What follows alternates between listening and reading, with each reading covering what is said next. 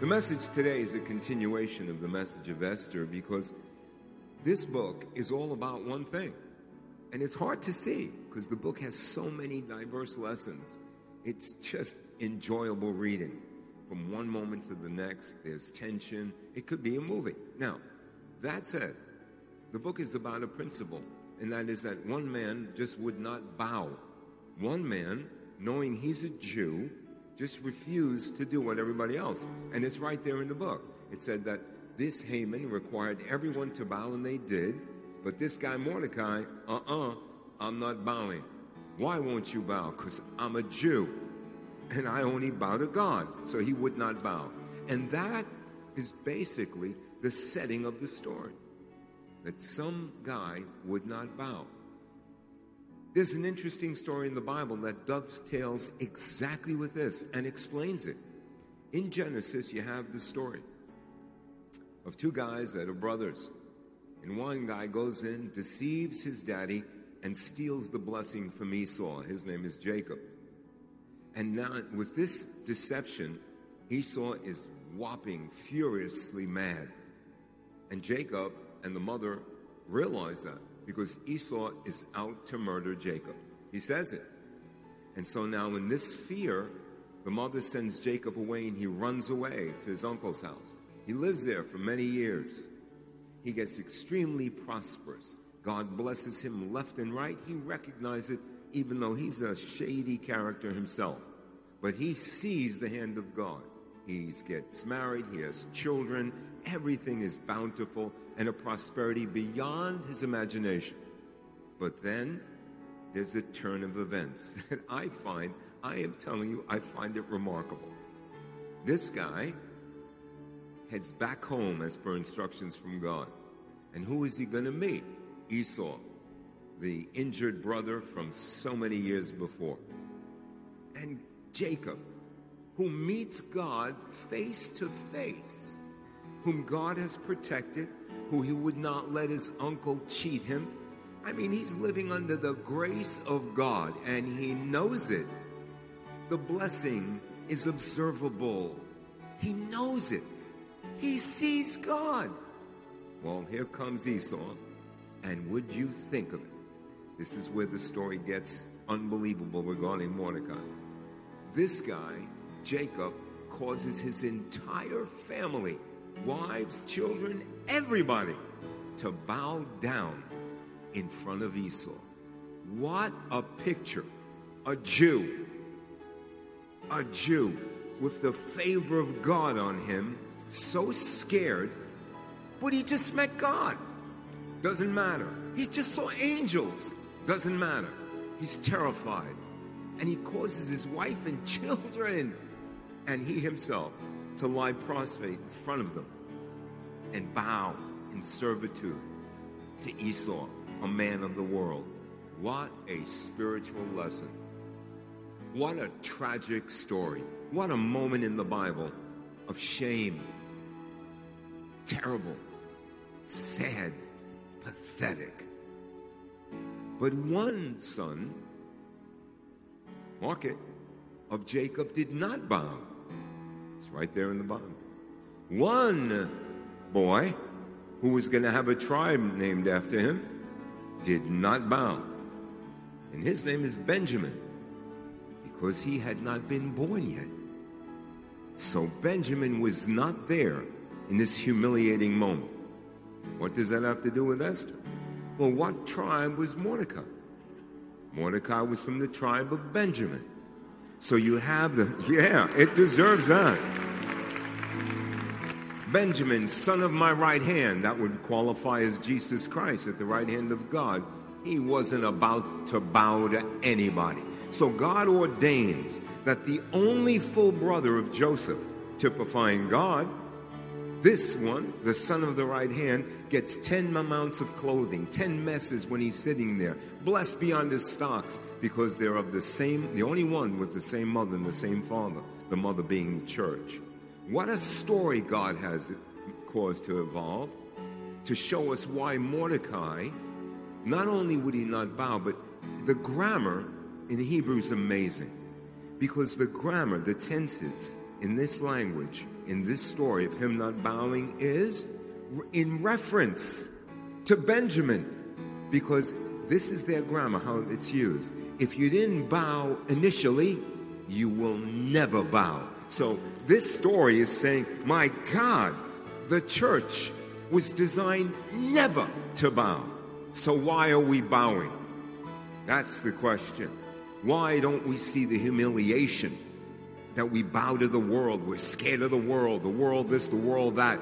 My Bible says we're the head, not the tail. Doesn't your Bible say you're more than a conqueror? Doesn't, doesn't the Bible say no weapon formed against you shall prosper? But here's the issue we don't know this. This is a matter of faith. Mordecai was willing to risk his life. I'm not bowing. I don't dare nor will I bow. You see, the story of Esther, it's a prophetic story, not just historical. Anytime the word Purim, remembers that's they celebrate that festival in light of the victory of the deliverance. And when you see Esther, it's a prophetic story telling us that whenever you need a deliverance, if you see Esther delivered, if you see the nation of Israel and Mordecai delivered, rest assured then you can be delivered as well. If you see the faithfulness of God in Esther, you then conclude, I have the faithfulness of God in my life as well. But both were willing to take a chance, both were obedient. Both knew what they were and they were not going to bow, even when her knees buckled. What a phrase. Oh, the heck with it. If I die, I die, but I'm going to do the right thing. Where are those Esthers and Mordecai's? Because the church hasn't changed. The church has the same prophetic promise and covenant it's always had. Always. The church was always designed to be Israel. The church was always designed to be Jewish, a spiritual Jew. We have a better covenant than the natural Jew. But why is that nation? God said, when you see the fig tree blossom, no, no. I repeat, and it should be repeated daily. That nation didn't exist for 2,500 years plus. It was gone the way God said it would be. And then He said He would regather them from all over the world. It's happened. He said it would, in the middle of a desert. And boy, if you study history, all it was was sand. Nothing. No trees, no water, no fruit, sand. Look at it today. The top fruit producing country in the world, the top flower producing country in the world, planting more trees than any other country in the world. She's the size of Jackson Heights. How the heck is this country doing it? Because somehow or another, these people still believe in the Old Testament. We have a better covenant, and the Christian's knees shake. I'm serious. No disrespect. I'm not trying to tell you that, you know, you don't have faith. I'm trying to say that the body at large, this is all about believing in the faithfulness of God. I repeat to you, if you can see the faithfulness of God in the story of Esther, then you can see the faithfulness of God in your life, and you have to apply it as such. But there was a motive here, even with Jacob in Genesis. The motive was to build a nation. I'm going to call you Israel. You have favor with man and God. You've prevailed. For what purpose? To have those sons, so you build a nation. There was a purpose to build a nation. Christians, when it started, we overtook the world, toppled country after country, dynasty after dynasty, kingdom after kingdom. No weapons, nothing. Just the gospel, the power of God. Just, can you imagine? But they believed it. They weren't ashamed. They would go and fly by, I mean, running to town after town and stand in the squares, pray for the sick, preach the gospel, and God manifested. Go figure.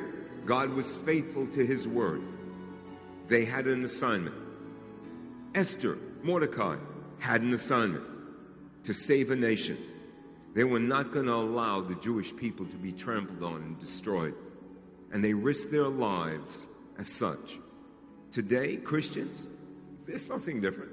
No one's asking you to risk your life, but we are asking you, God is asking you for a portion of your time to pray for the sick, to heal. We've had testimony after testimony because of your faithful prayers. That little prayer in the morning, five minutes, is healing more people than we've ever seen healed. That Psalm 91 being said for two minutes in the morning is yielding results that are unimaginable. We have an assignment, ladies and gentlemen. It is to be the Benjamin tribe. Which tribe are you? Think about it spiritually. Which tribe are you? Are you the ones that cower and afraid, bow down to the world? Somebody tells you you're getting fired and you get scared? If somebody tells you you're getting fired, whisper under your breath, sweetie, that curse just returned to you. Bye, you're gone. Say it under your breath. Stand your ground. God won't let me get fired. Instead, I'm getting a promotion. Say it within. Stand your ground. Be Mordecai. Be Esther. Fired? Bubby, I'm getting a promotion. Wait till you see this. You don't have to confront anybody. It's in the spirit. But in the spirit, have faith. Stop cowering. Stop bowing. Stop being, you know, under someone's thumb. Uh, the circumstances may be difficult for you. They certainly were for Mordecai. Good Lord. I mean, he never counted on every one of the Jews being slaughtered. Looked horrible. The Jews were in the hand of Haman. Can you imagine? But Haman did not understand the principle of this Bible the faithfulness of Almighty God, Jesus Christ, that he would never let his people down. Never let them be ashamed. Never let a weapon formed against them prosper. Haman did not understand. Those are my kids. You think you have them now because you say you have power? Well, I haven't written the end of the story yet. You see, ladies and gentlemen, it's not a phrase. God's not done with you just yet. He's just starting with you. Why don't you give him a chance and say, I'm Mordecai, I'm Esther, do it because really, you have been born for such a time as this. These are the end times. No one is telling you to not pay attention to your life, your job, your success, your career. Go for it. God put that desire in your chest. But seek ye first the kingdom of God and his righteousness, and then everything will be added unto you. Mordecai ended up being the richest guy in the country. Did you hear what I said? He went from sitting in someone's doorway to being the richest man in the country because somebody's going to stick up for God, and God's going to say, If you stick up for me, I'm going to stick up for you. You show me a little bit of faith, and I'm going to show you a bunch of miracles. If we'll just give God something to work with, stop doubting, stop being fearful. I know someone, oh, you can't believe this story. This guy, they go and they tell him, oh, you have, it looks like you have symptoms from the virus. He goes, what? Who told you that? Well, you're coughing. Because I got something stuck in the back of my throat. What is wrong with you? I don't have any virus. Somebody, uh, someone else hears something like that and they want to go run be tested. Why don't you try this? I rebuke you in the name of Jesus. Why don't you try that? You may be shocked when it works. I'm very serious. You see, I said it last week. I hope you hear it. Let it resonate. When a Jew acts like a Jew, the natural cannot hold him down. When a Christian acts like a Christian, all the natural things, limitations, are nothing to a true Christian. Nothing. Not when you act like a Christian. If you're just going to say I'm a Christian and not act like a Christian, the natural world that laugh at you. The seven sons of Sceva. They think that they can rebuke in the name of Paul, the God. And the, the demon looked at him and go, Who the hell are you? And he beat the 11, I mean, just slaughtered them. But a Christian, the devil ain't even in that same room. He takes off when he sees a real Christian. When a Christian acts like a Christian, there are no natural limitations.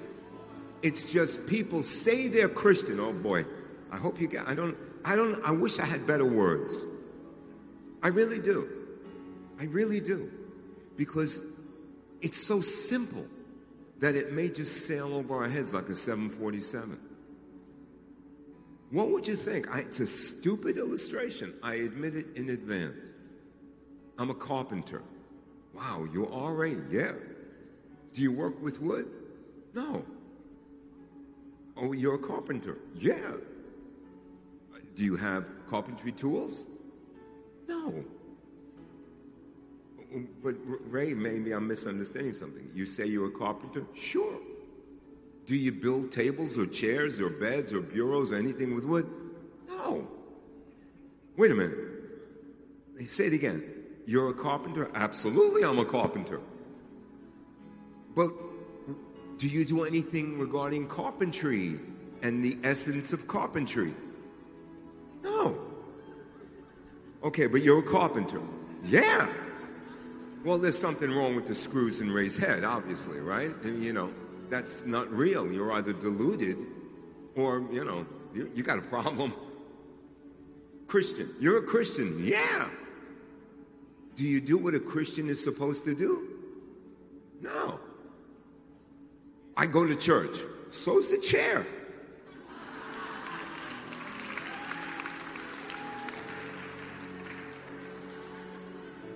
Like a carpenter builds, a Christian builds. Jesus was a carpenter. Why do you think? He's about building the tabernacle of Moses, the temple of Solomon, the temples, building us. You've taken on the nature of Jesus Christ. Now, we're still stuck with a rotten nature. We all know that, right? We all got that lower base nature sometimes, no? Of course not. I'm dealing with perfect people over here. Got it. Thank you. I got one. You got it. Okay. I'm going to grab onto that one. You got it. Amen. Me too. Uh, you, I got yours. You got mine. Okay. The point is, is that you you take on the nature of Jesus, and look what he did. He gave his life to save people. He even says it. I came to seek my purpose to seek the lost and save the lost. All throughout the Bible, to build a church, a called out company. That's what the word ecclesia means. Called out of the world to me to accomplish my mission. We're the body of Christ. The Bible says, as the Father sent me, I sent you. It says it twice.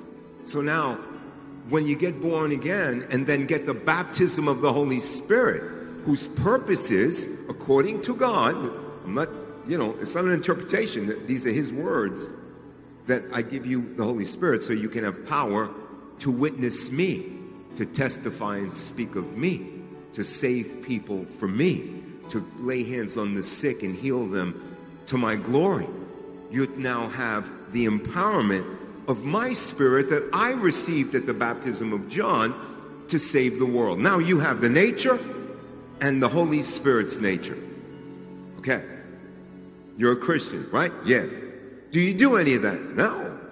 I don't witness. I leave that to other people. I'm embarrassed. I'm shy. I do it in my own way. Uh, have you ever heard that one? Don't you at least testify, give out? No, I do it my own way. Okay, what, what it is your own way. And you're going to figure out it was your way pretty soon. So if you have a born again experience and a Holy Spirit experience, how can you possibly say you're that, but you never do the essence of what it is to be a Christian? How could you say you're a Christian?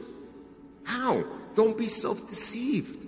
You know how many people have gone on to be in the eternal bliss and they're shocked?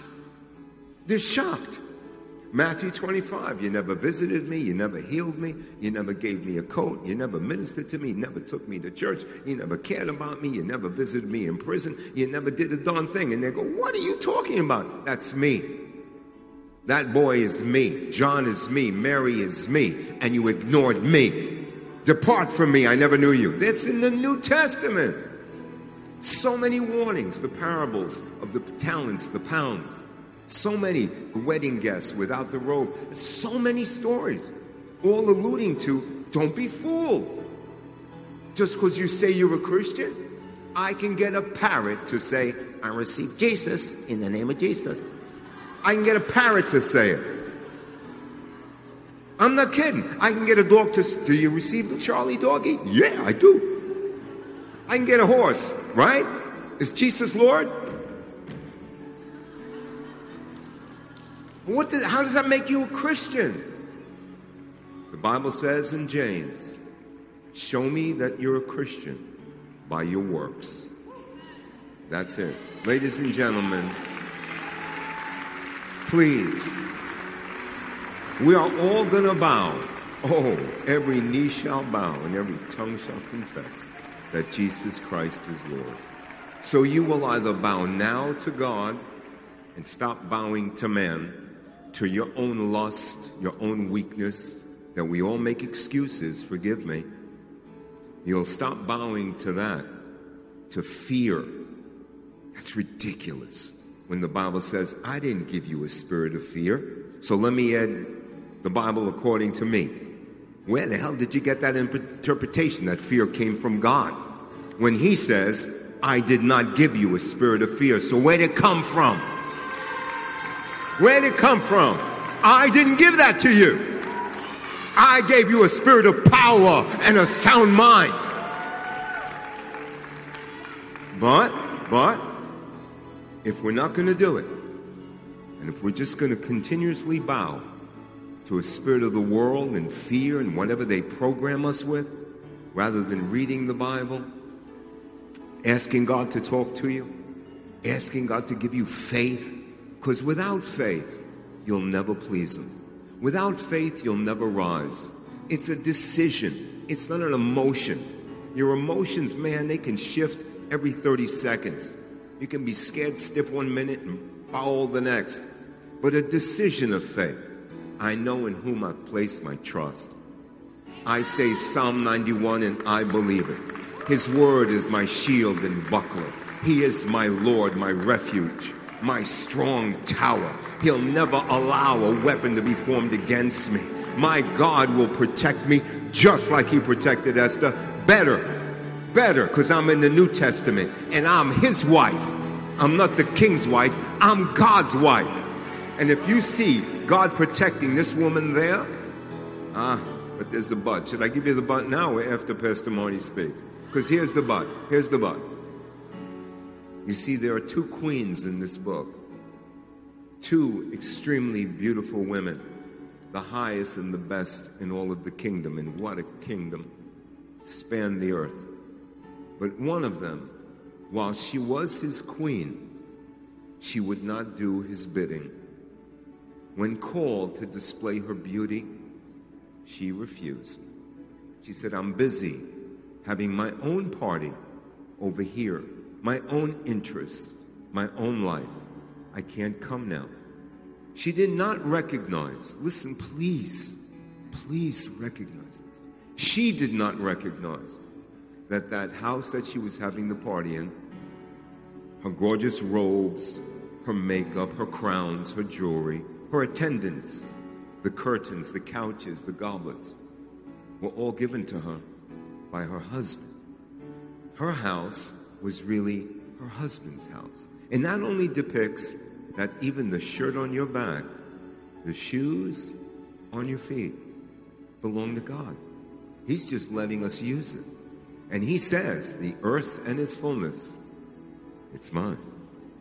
So He's so gracious that He gives us beautiful things and friends and wonderful food and drink and associations and technology and sports and movies and art, but it's all His.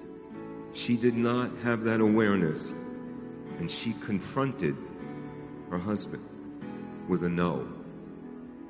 Instantly, ladies and gentlemen, it did not take long. It's almost a shipwreck watching. It's sad. Instantly, the verdict comes divorce. It was that quick. Thank God we're on the New Testament side. But it was that quick. And instantly he said, Find me another. One that when I call and summon, she will recognize you have that position because of me. And when I summon you, you come. Come with a cheerful heart. Come with a giving desire to please me. Come buoyant with joy that I've called you. What a privilege. What an honor to be able to say, I am a Christian. What an honor. What a badge to wear. Ladies and gentlemen, please recognize this. In the New Testament, it's one of the most tragic scriptures you can read. And Jesus is speaking of this wonderful Jewish nation that kept saying no, no, no, no, no. And finally, God wrote in the New Testament, applicable to us He didn't want a repeat. And he wrote, I will take the kingdom away from those that will not give me fruit, and I will give it to those that will give me fruit. Ladies and gentlemen, give them fruit. Be Mordecai, because the day will come that you will bow. Stop bowing. Stand up straight. Take your husband's hand and realize he'll never let a hair on your head be touched. If you see the faithfulness here, you can see the faithfulness in your life.